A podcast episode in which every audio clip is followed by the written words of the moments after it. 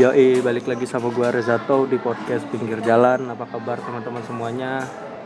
Uh, sehat dong ya. Jadi sudah selesai. Ini adalah episode terakhir di season 1. Semoga kita bisa bertemu di episode 2. Wah, udah langsung penutupan aja. Padahal belum mulai ngobrol ya. Maaf juga buat teman-teman yang dengerin kalau ngerasa ini sedikit ribut karena memang gue lagi di tempat makan dan banyak ibu banyak ibu-ibu yang ya gitulah suaranya nggak terbendung lagi gitu. ya hari ini kita bakal ngebahas tentang uh, seorang uh, dia gue punya temen perempuan dia seorang penulis novel bener kan penulis novel? Iya. Ya dia penulis novel novelnya keren-keren. Ada udah banyak lah. Dia pokoknya dikenal di mana-mana lah. Dia ini. Udah pernah ngajar gimana orang nulis novel juga dia. Namanya Leli boleh. Halo Leli. Halo Reja dan teman-teman podcast pinggir jalan. Oke. Jadi hari ini Leli bakal bantu uh, bantuin gue untuk sharing-sharing gimana dia bisa jadi seorang penulis buku nya bisa diterbitin ngasih tahu juga genre-genre novel tuh ternyata kita banyak yang salah selama ini. Kita ngira itu romantis romantis ternyata bukan. Nah di sini Lili bakal uh, banyak ngasih-ngasih uh, pengetahuan baru lah buat kita gitu. Jadi mungkin Lili bisa cerita pertama kali gimana lo nemuin passion lo uh, untuk nulis jadi penulis gitu. Uh, sebelumnya makasih juga buat Reja udah ngasih kesempatan buat ngobrol di podcast pinggir jalan. Jadi uh, pertama kali gue tahu kenapa gue suka nulis tuh sebenarnya emang dari kecil tuh orang tua gue udah selalu uh, ngasih gue kayak majalah-majalah atau buku-buku anak gitu kan buat dibaca dan emang dari kecil tuh gue udah senang banget baca. Nah uh, kalau misalnya sekilas kisah sedihnya itu jadi waktu SD itu gue sering dibully gitu kan sama teman-teman gue jadi ketika gue kayak sering dibully jarang main akhirnya gue tuh ngelampiasin hal itu lewat tulisan nah waktu itu tuh uh, masih inget banget gue si zamannya tuh uh, masih komputer Pentium 3 gitu. Terus kayak orang tua gue bilang coba deh kamu nulis nih di Microsoft Word gitu. Nulis apa aja yang kamu suka cerpen atau apa. Nah dari SD itu tuh gue udah mulai nulis cerpen. Karena mungkin efeknya gue pernah suka baca-baca majalah kayak bobo segala macam itu kan apa ya ada cerpennya di situ. Nah akhirnya tuh gue mulai mulailah nulis-nulis cerpen dari situ Nah setelah gue nulis cerpen, uh, cerpen gue tuh kayak sering gue bawa sekolah, gue kasih teman-teman gue kayak, eh nih lu baca gimana? Bagus gak segala macam, dan ntar dipinjam-pinjam tuh sama mereka. Intinya sih kayak mulai dari situ tuh uh, gue udah suka banget nulis, tapi nulis itu cuma buat apa ya? Buat kayak yang lampiasin aja kayak uh, perasaan gue saat itu gitu. Mungkin mirip-mirip diary lah, cuman cuman udah gue suka apa ya? Suka gue manipulasiin kayak gue bikin ala-ala gitu nama-nama tokohnya siapa gitu. Udah gue udah gue kayak gitu-gituin lah walaupun walaupun cerita tentang hidup gue sendiri gitu tapi uh, ketika gue nyadar itu passion gue adalah waktu gue SMA waktu itu ada uh, lomba setingkat Bekasi. Nah kebetulan gue kan tinggal di Bekasi nih. Jauh jauh luar, jauh. luar planet. Ya pokoknya tinggal di Bekasi. Nah itu ada lomba setingkat kota Bekasi waktu itu. Uh, itu tuh lomba nulis novel temanya ibu. Karena kita waktu itu mau uh, ngerayain hari ibu kan. Nah waktu itu gue ngeliat pengumumannya di mading sekolah. Akhirnya gue ikutan tuh lomba itu. Terus uh, gue ya udahlah asal ikutan aja. Itu tuh lomba cerpen lombanya Nah ternyata pas hari pengumuman itu gue berhasil dapat juara satu tuh waktu itu di situ. Nah di situ mungkin gue baru ngerasa kayak oh mungkin uh, gue memang uh, punya passion di sini gitu. Nah itu tahun 2013 waktu gue kelas 2 SMA gue menang lomba itu. Nah pas gue menang lomba itu tuh gue ketemu tuh beberapa penulis-penulis asal Bekasi. Akhirnya ya udahlah kita ngobrol-ngobrol biasa, sharing tentang nulis tuh kayak gimana. Sampai akhirnya tahun 2014 itu ada juga uh, lomba dari Ice Cube Kepustakaan Populer Gramedia itu uh, penerbit di bawahnya Kompas Gramedia dia ngadain lomba. Waktu itu uh, dark romance temanya. Nah akhirnya gue ikutan tuh lomba itu. Eh ternyata uh, gue juara dua tuh di lomba itu. Dan uh, waktu itu uh, novel yang gue kirim itu hadiahnya kan karena juara dua jadi diterbitin oleh uh, Kepustakaan Populer Gramedia itu. Nah ini novel gue yang pertama judulnya Inseparable. Itu temanya romance waktu itu. Dan itu gue tulisnya waktu masih kelas 3 SMA dan terbitnya tahun 2014 jadi ya kalau misalnya teman-teman pernah baca ya memang itu warna tulisan anak SMA ya. Jadi ya nggak ada dewasa dewasanya banget lah gitu itu tulisannya.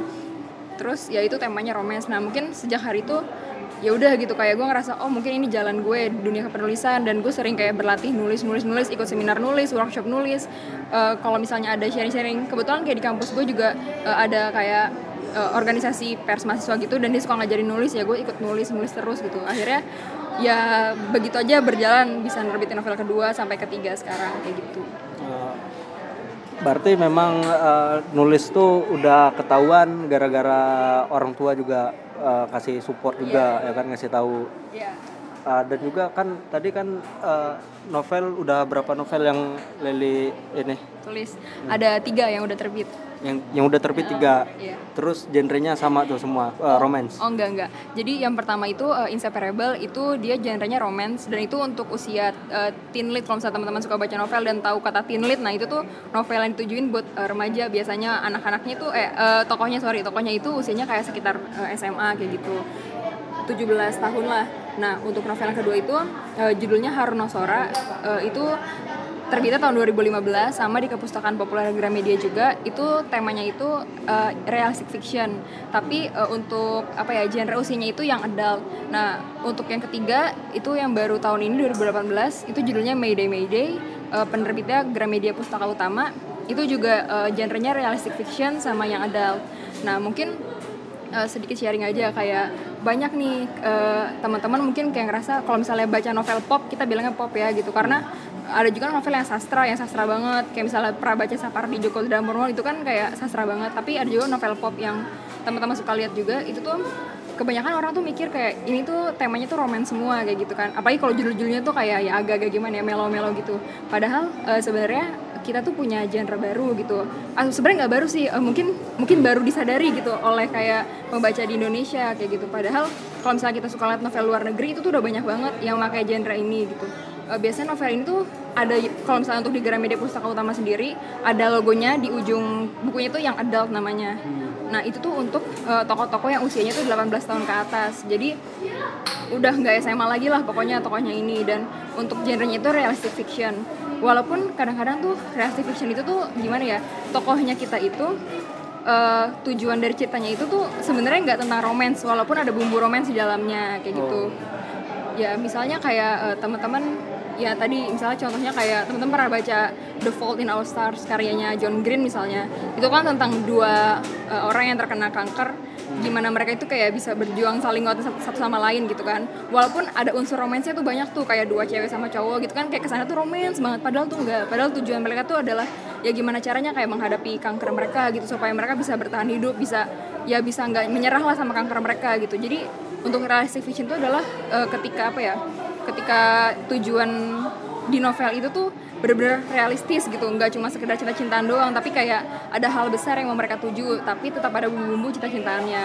Beda sama kalau misalnya novel romance itu tuh misalnya tokoh A suka sama tokoh B ya udah tuh sepanjang cerita tuh itu aja uh, ceritanya. Nah itu baru romance. Sedangkan kalau realistic fiction tuh biasanya ada unsur-unsur lainnya gitu kayak mungkin uh, de, uh, misalnya tokohnya depresi atau tokohnya punya masalah keluarga atau tokohnya mungkin punya masalah di kampus gitu kan misalnya skripsi nggak kelar-kelar itu kan realistic fiction juga kayak gitu contohnya Iya, iya, bisa.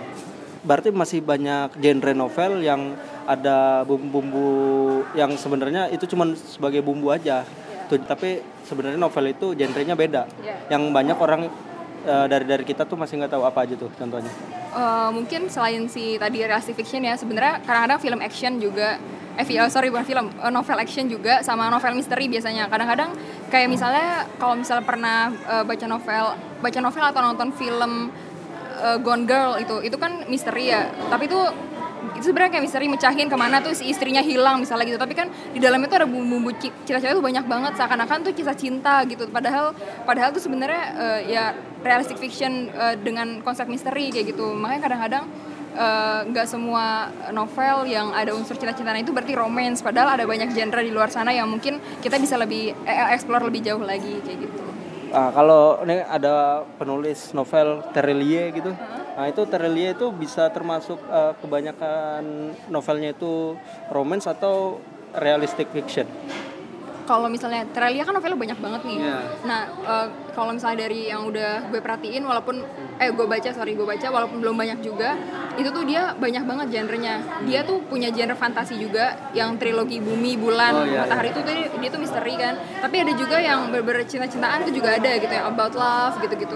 Tapi kebanyakan dia itu, nah kadang-kadang ini juga kadang-kadang kita juga kayak eh, nggak bisa strict bilang ini tuh genrenya apa karena kalau Terele itu mungkin semacam sama kayak Andre Hirata gitu. Dia tentang kayak kehidupan lebih ke kayak ya lebih ya bisa dibilang realistic fiction gitu. Tapi lebih kayak ngajarin kita kayak eh, hidup tuh kayak gimana sih? Kayak gini loh hidup tapi lewat eh, perjalanan tokoh-tokohnya kayak gitu. Iya, iya. iya.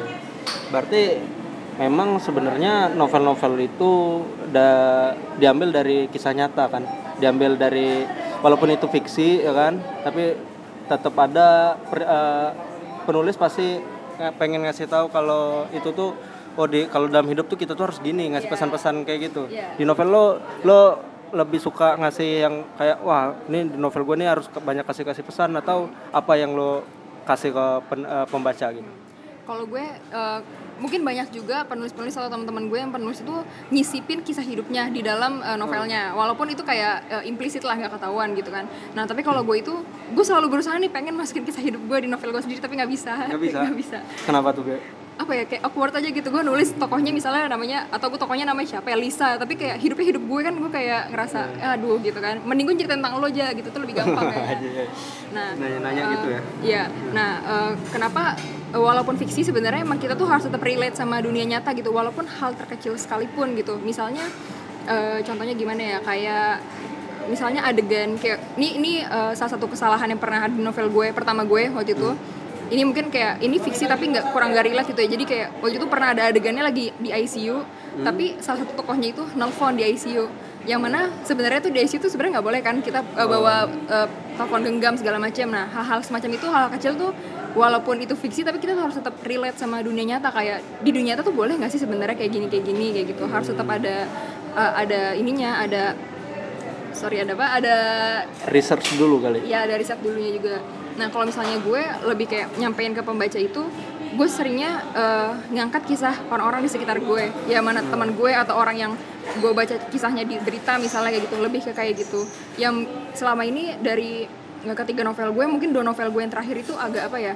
agak bisa dibilang ekstrim untuk temanya gitu Ya, ya, yang ya. kedua itu tentang eh, cewek Jepang lah di Jepang. ya itu di Jepang settingnya tapi tentang cewek ya ce- Ike-ike kimochi lah. ya ya semacam eh, apa ya PSK lah kayak gitu kan Iya. nah yang kedua ini juga eh, di Indonesia settingnya tapi tentang eh, korban pelecehan seksual kayak gitu Ya, di dunia penerbangan. di dunia penerbangan kayak gitu nah Jadi beli guys bukunya Mayday Mayday. promosi. Eh, Sekalian promosi nggak apa-apa. Iya, nah eh, kenapa kayak gitu? Kenapa se ekstrim itu? Eh, karena gue pengen apa ya? Pengen orang-orang tuh ngelihat eh, hidup seseorang yang di luar kehidupannya dia.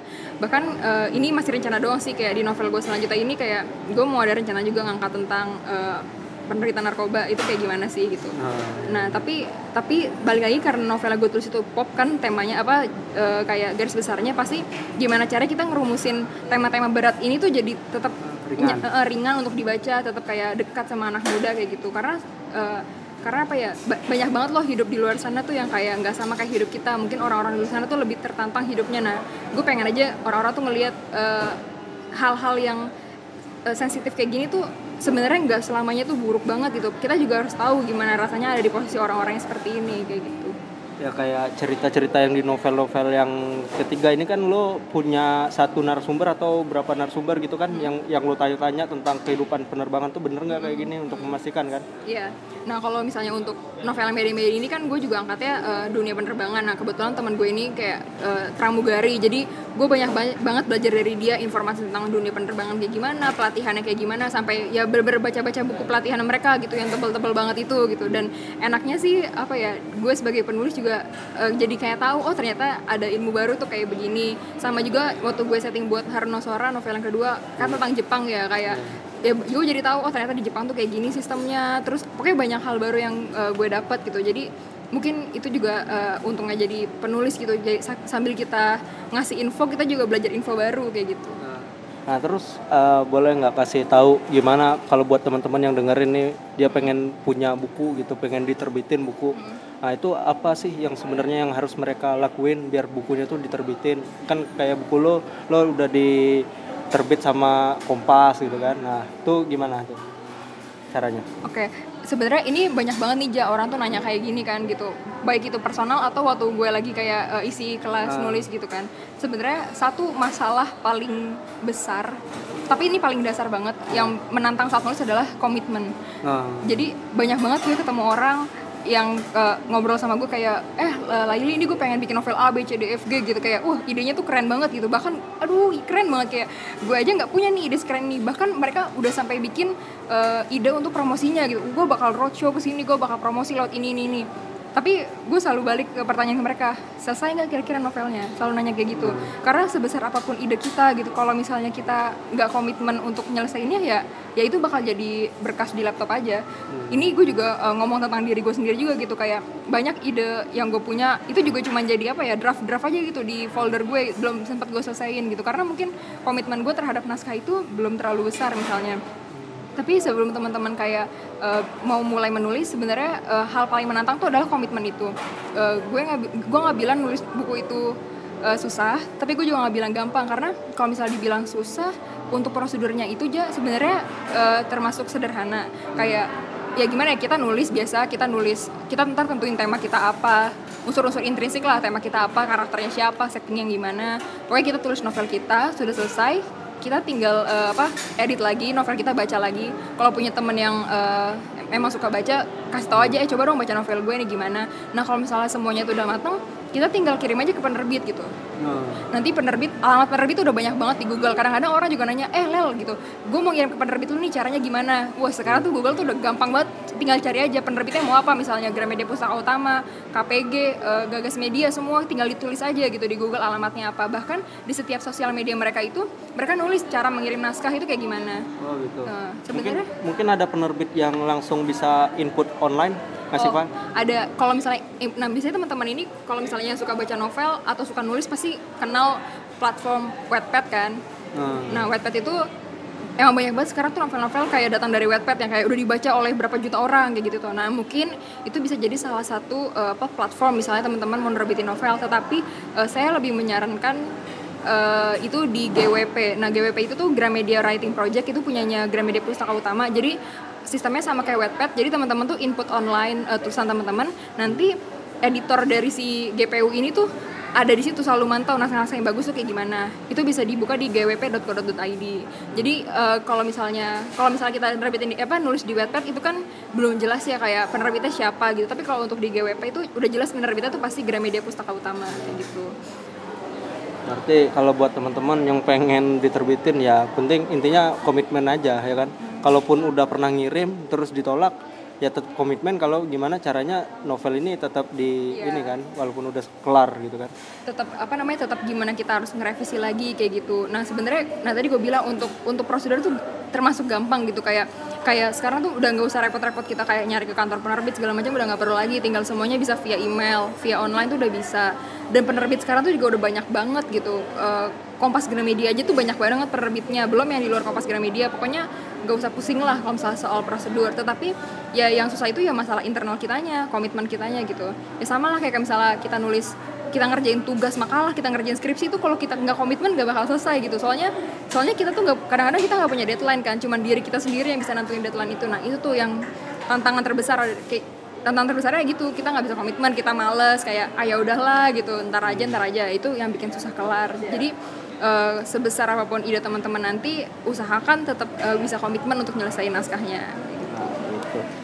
oh ya gue kan juga kita kan follow-followan Instagram terus gue selalu lihat postingan-postingan yang keren dari lo ya kan apakah Instagram uh, sering jadi tempat promosi untuk nulis-nulis buku nggak? Iya, nah sekarang lagi nih kan sosial media tuh lagi apa ya emang booming banget lah gitu. Nah uh, salah satu tools yang gue lakuin tuh adalah uh, lewat Instagram gitu untuk promosiin novel-novel gue. Dan ini juga udah mulai banyak aja dilakuin oleh penulis-penulis lain gitu. Karena uh, sejujurnya kayak kita nggak bisa bergantung sama marketing yang ada di penerbitnya gitu untuk terus memasarkan novel kita. Apalagi kita termasuk penulis yang mungkin uh, belum se-booming Terelie, uh, Ara Hirata, Ikan Natasha, Sedi Lestari lah belum se-booming itu gitu. Jadi kita harus uh, put some efforts juga gitu untuk uh, masarin novel kita. Salah satunya itu adalah media sosial yang kita punya gitu nah uh, kalau misalnya biasanya kalau yang gue lakuin itu ya gue ngepost foto dari novel gue dengan captionnya tuh ya cerita tentang novel kita tuh kayak gimana sih gitu atau kita ngepost quotes quotes kita juga kayak gitu.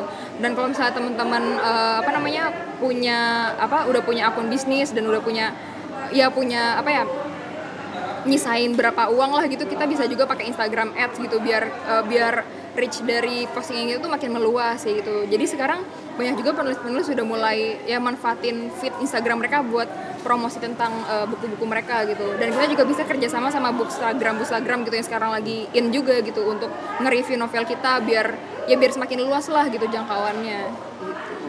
jadi tapi kan kalau untuk Instagram kan gua kalau lihat lu kan lu lebih banyak ngepost foto-foto gitu kan. Bukan bukan tentang novel juga bukan banyak lebih cerita foto lo lo ceritain kan foto setiap lo lo kan sering hunting gitu. Kalau gue lihat kan lo sering hunting lo pergi ke mana gitu. Tapi akhir-akhir ini banyaknya kayak di Jogja gitu ya. Akhir-akhir ini gue lihat banyak di Jogja dengan tune yang sama gitu kan. Instagram yang pasti iya gue gua kan perhatiin dulu cari tahu dulu nih Instagram Instagram Leli nih. Walaupun gue udah follow tapi gue perdalam lagi ya kan. Ternyata tunnya waduh tun Le, tun Instagram Leli ini sama nih konsepnya sama. Terus yang ngambil foto dan tun yang lo tampilin tuh coklat bener nggak ya, ya. coklat coklat krem gitu ya terus dengan caption yang gue lihat nggak pernah pendek hmm. nah itu lo mau kasih kesan apa di Instagram yang di mana uh, lo main sosmed cuman Instagram aja apa yang lain juga? Gue main juga di Facebook sama di Twitter. Hmm. Uh, cuman kalau uh, Facebook itu waktu itu udah lama banget kan gue hapus Facebook gue terus akhirnya gue bikin lagi. Tapi sekarang untuk apa ya? Untuk share-share artikel-artikel aja dari blog gue biasanya kalau Facebook. Nah kalau Twitter ya buat ya biasalah nge-tweet sama lihat-lihat tweet kocak aja gitu. Nah, biasanya kalau untuk yang aktif uh, kontennya itu bisa lebih di Instagram. Oh, yang lebih aktif Instagram. Nah jadi uh, berarti memang Instagram ini lo udah siapin buat promosi ini promosi kehidupan lo gitu. Yeah. branding branding diri. Personal branding. Uh, gitu. Ya yeah. berarti lo sering lihat reach ini Instagram gitu.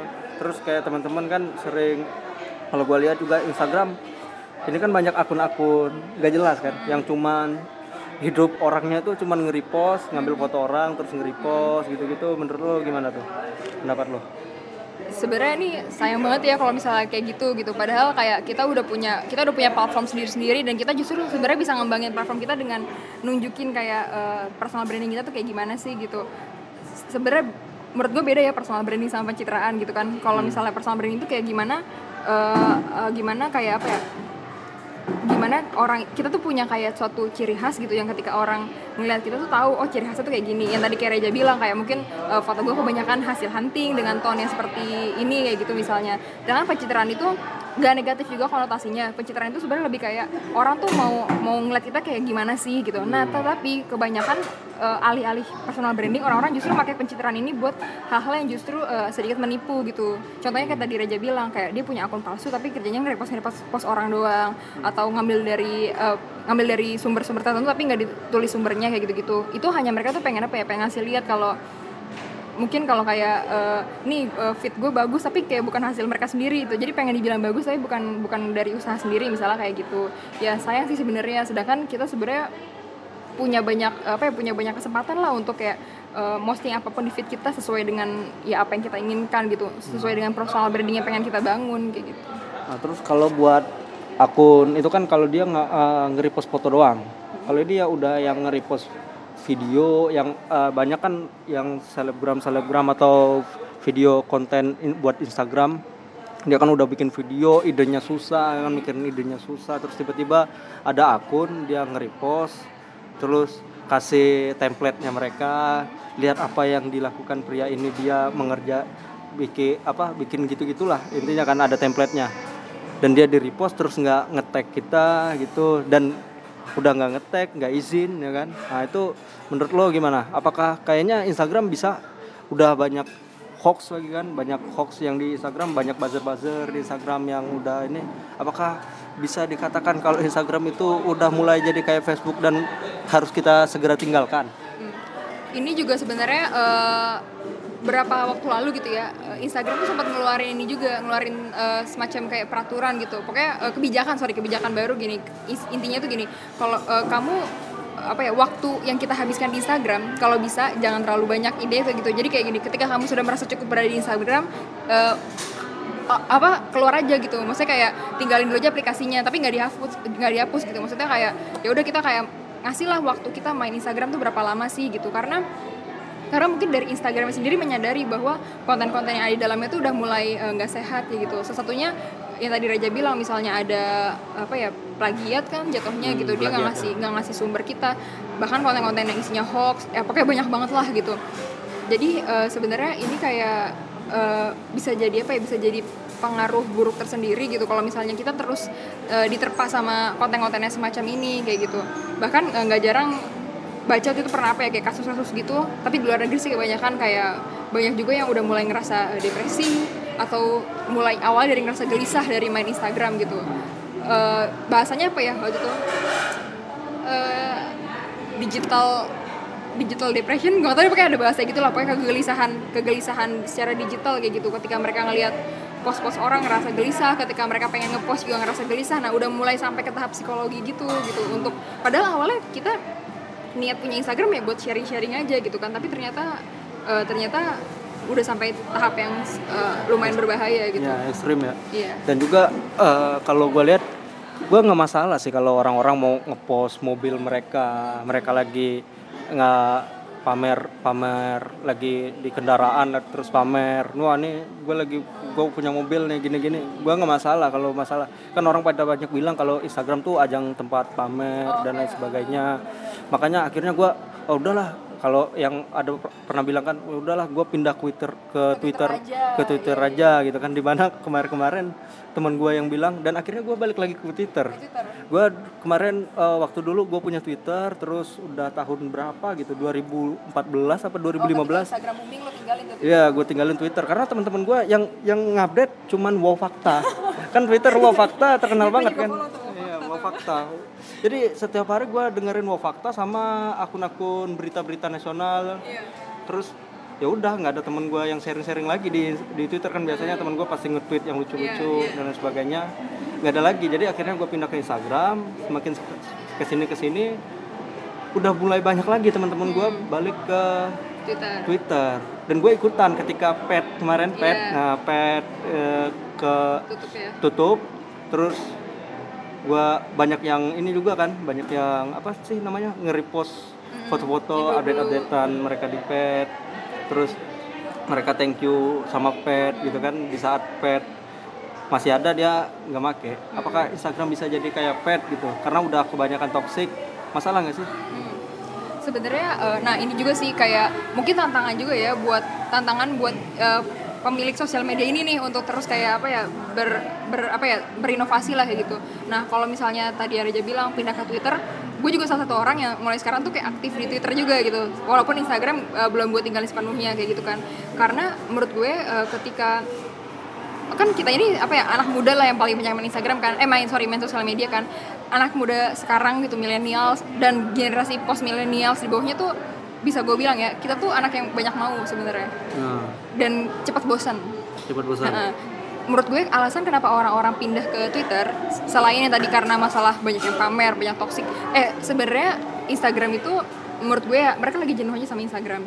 Ini ini yang gue lihat dari gini beberapa teman-teman kita kalau mungkin lo juga perhatiin ya teman-teman kita tuh banyak banget yang ngepost instastory Ya, setiap ya. harinya tapi Ya. jarang ngepost di feed ya benar benar ya kan Ya. jadi kayak feednya terakhir kali kayak berapa minggu yang lalu atau sebulan yang lalu gitu tapi instastorynya jalan terus gitu Iya, benar. nah jadi kalau misalnya ini ini, ini bersama uh, gue pribadi aja gitu merhatiinnya ya gitu jadi kayak mereka mungkin lagi jenuh gitu untuk sharing tentang apa ya tentang ya tentang kayak misalnya apa yang mereka punya pencapaian mereka atau mungkin ya mereka lagi jenuh aja tapi mereka tetap mau ngasih tahu apa yang sedang mereka lakukan saat ini gitu. Tetap mau sharing kayak musik yang mereka dengerin apa gitu. Tetap mau sharing mereka lagi di mana atau mereka lagi ketemu teman segala macam mereka tetap mau sharing itu gitu secara live. Nah tapi mereka untuk yang terkonsep ya kayak fit itu kan masih terkonsep ya captionnya segala macam mereka lagi jenuh masalah itu. Sedangkan lalu lalu eh, menurut yang gue lihat di Twitter nih orang-orang yang pada pindah ke Twitter tuh bilang Instagram tuh gak asik karena anak-anaknya orang-orangnya banyak yang eh, emosian kayak gitu bilangnya. Oh, iya. nah kayak gitu. Jadi kayak jadi ini sih ini ada kayak branding tersendiri bahwa anak Twitter itu say eh, nggak baperan lebih slow. Tapi anak Instagram itu kayak katanya lebih baperan lebih lebih emosian gitu. Karena karena banyak juga kalau misalnya di komen ini dikit pokoknya langsung marah-marah di komen segala macam gitu. Tetapi eh, nggak tahu sih ya kalau kata anak Twitter sih gini eh, ini gara-gara anak Instagram nih mulai pindah ke Twitter. Jadi sekarang Twitter pun jadi kayak gitu jadi mulai baperan emosian gitu. Bahkan kalau misalnya teman-teman kemarin ikutin update tuh ada perang antara bibit unggul gitu itu kan ramai banget tuh. Nah itu kelihatan juga gitu kasar-kasarnya juga muncul juga. Jadi menurut saya ah sebenarnya secara jenis netizen ya nggak ada bedanya sih antara Twitter sama Instagram gitu. Cuman kenapa pindah ke Twitter? Karena lagi jenuh aja sama yang terjadi di Instagram. Sedangkan bisa saya akui gitu Twitter itu uh, banyak Twitter itu banyak apa ya? Banyak uh, lucu-lucunya sekarang gitu. banyak orang bikin uh, uta apa utasan-utasan kayak kreatif gitu dan jauh lebih menghibur. Dan sedangkan kalau misalnya di Instagram itu ya sekarang kalau misalnya kecuali kita follow kayak Nine Gag, follow dagelan gitu itu baru kita dapat konten lucu. Kalau enggak ya nggak keluar juga di home kita. Sedangkan kalau misalnya kita di Twitter orang nge aja bisa langsung muncul kan gitu. Jadi menurut saya sekarang orang tuh lagi ini deh lagi ngincer yang lebih simpel aja kayak gitu. Dan juga jenuh kali dia. Jenuh sama Instagram. Ya jadi soalnya gue juga mikir sebenarnya Instagram itu uh, platform yang yang semuanya tuh ada gitu. Hmm. cuman kekurangannya paling ya video. Tapi walaupun video kalau di post regular post dia cuma satu menit ya kan? Yeah. tapi dia bisa di swipe. Di swipe kan di, bisa jadi berapa? 10 yeah. ya jadi 10 kan bisa udah 10 menit. Yeah. gitu kan bisa dipotong-potong kayak gitu kan juga. Kalau di Twitter kan dia nggak ada batasan waktu kan video. Nah kenapa gue juga merasa Instagram ini udah keren banget dia punya fitur instastory di mana orang nggak perlu nggak perlu tinggal live aja gitu kan. Punya IGTV juga ya kan. Lo bisa lo nggak bisa nih regular post 10 10 10 menit semenit. Gue kasih IGTV nih. Terus malas nih kepanjangan IGTV yang mau yang lebih lambat aja 3, 15 detik ada instastory ya kan. Tapi pengen lebih banyak lagi sekitar 20 detik. Bisa instastorynya bisa disambungin kan bisa dipakai hands up gitu kan. Nah itu jadi tapi tetap aja orang-orang pada mau merasa kalau di sosmed atau mungkin uh, warga masyarakat kita nih yang yang apa namanya udah nggak nih nggak netizen nih. Padahal sebenarnya atau gara-gara buzzer bisa jadi. Bisa pengaruh. jadi.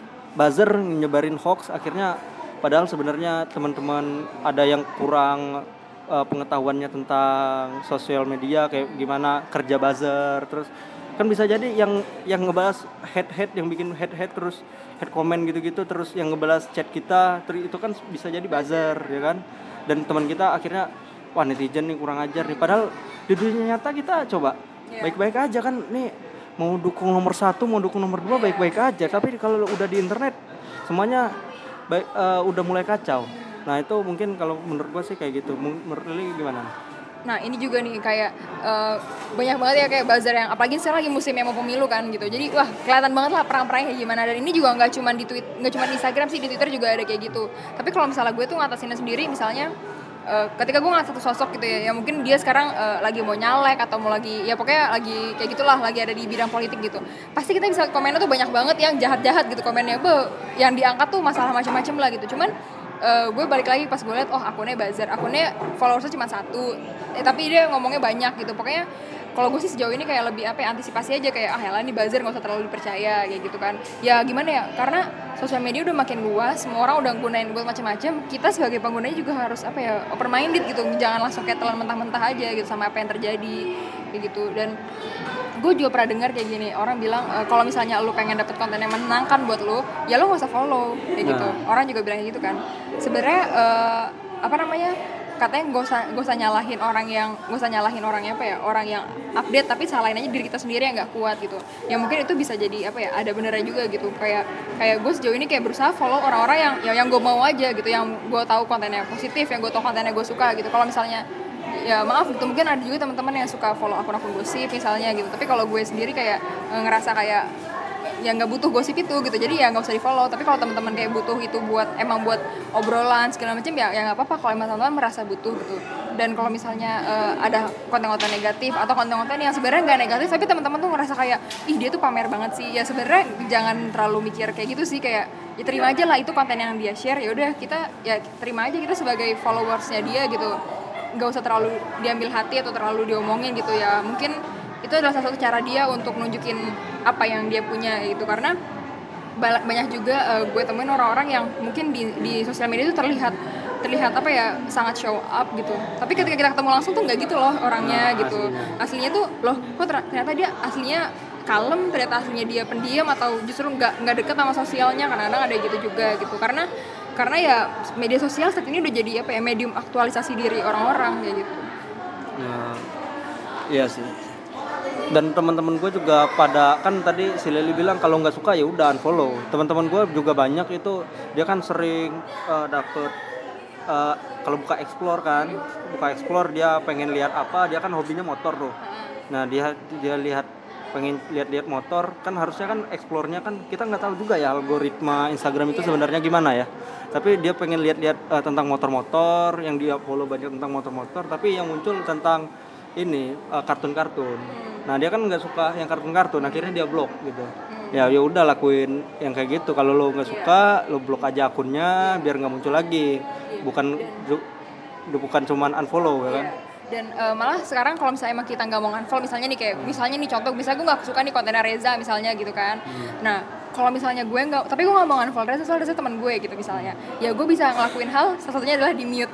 Oh, mute. itu sebenarnya fitur apa fitur baru di Instagram gitu. Kita bisa mute instastory orang sama mute eh, apa namanya eh, feed orang gitu. Tapi orang yang kita mute itu nggak tahu gitu. Sebenarnya ta- tapi ini sebenarnya balik lagi sih ya. Kita pertanyaan besar untuk apa sih kita nge-mute dia gitu? Emang kita punya masalah apa sama dia? Misalnya gini kayak gue ngerasa gue gak suka sama kontennya Reza karena kontennya misalnya stay pornografi misalnya gitu. Gue nggak nyaman baru gue bisa mute tapi ya kalau misalnya kita bermasalah sama orangnya ya itu juga balik lagi sih ke, kita sendiri gitu. Kayak kenapa kita harus nge-mute dia gitu. Intinya intinya ada banyak cara biar kita bisa menghindari konten yang kita nggak suka gitu. Tanpa kita harus eh, se ekstrim ngeblok misalnya. Itu pinter-pinter kita aja gitu. Gimana kita nyaring kontennya kayak gitu ya buat teman-teman jangan dong mute mute Instagram saya ya kan? Jangan dong jangan. Soalnya ntar ada ini update podcast pinggir jalan jadi iya nanti nggak tahu dong jangan di mute dong jangan di blok juga jangan di unfollow ya ya kan? misalnya kan ada yang baru putus nih terus mantannya update sama siapa cewek cowok lain gitu kan dia kesel ngelihatnya ya mungkin bisa di mute dulu untuk menenangkan hati kan gitu. Daripada langsung ngeblok ngeblok gitu.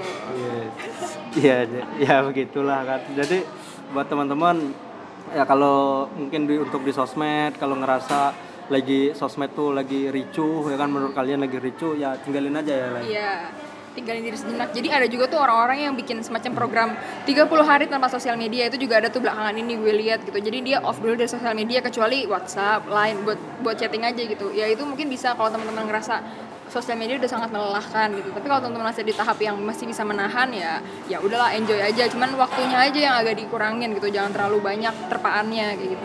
Iya, ya. kayak ada salah satu gue lihat di Sasori dia bilang gue bakal gue mau challenge nih diri gue gue pengen cuman se- seminggu gue Off ya. off Instagram tapi nanti buka terus off lagi jadi gue buka Instagram cuma seminggu sekali gitu Iya. Lo bisa challenge yang buat teman-teman Iya. bisa challenge juga diri Iya. kayak gitu. Kalau ngerasa memang sosmed jenuh bikin lo jenuh gitu bikin lo pusing. Kalau gue sih nyantai-nyantai aja. Nyantai ya karena gue kan agak slow gitu.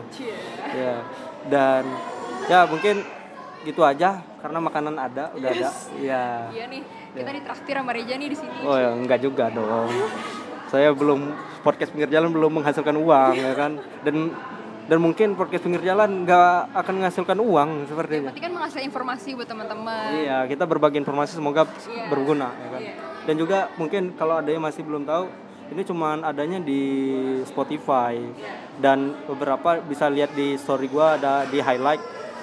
Jangan lupa follow juga. Ini bukan jangan nggak nggak ngemis sih nggak ngemis ini nggak ngemis nggak ngemis tapi kalau kalian follow kalian sudah membantu saya Menambah satu followers. iya menambah satu followers itu berguna nantinya ya gitu mungkin dan buat kalian yang pengen jadi penulis novel semoga semakin semangat Iya. berkomitmen Iya. bisa kayak Leli yang sekarang Bisa lebih dari gue ya. Nah, ya bisa lebih dari Leli ya kan yang udah jadi pembicara lo kalau ini sedikit informasi sedikit dia ngajarin mak emak loh ya kan ya kan Waktu itu pernah eh, dapat kesempatan kayak sharing tentang eh, penulisan. Terus eh, gue kaget gitu. Ternyata pesertanya tuh ibu-ibu gitu kayak udah 30 tahun ke atas, lah udah ibu-ibu lah 40 tahun gitu dan dan yang bikin gue senang juga ternyata semangat nulis mereka tuh wah masih kayak anak muda banget gitu waktu itu. nah itu jadi kalian bisa lah kalian masa gitu doang nggak bisa ya Iya. ya jadi ya gitu. Dan buat sosmed tadi kita udah lebih panjang sosmed kayaknya daripada bahas nulis ya kan? Emang sosmed Seru itu sih seru ya gitu aja dari gua. Udah cukup lama. Bye. I love you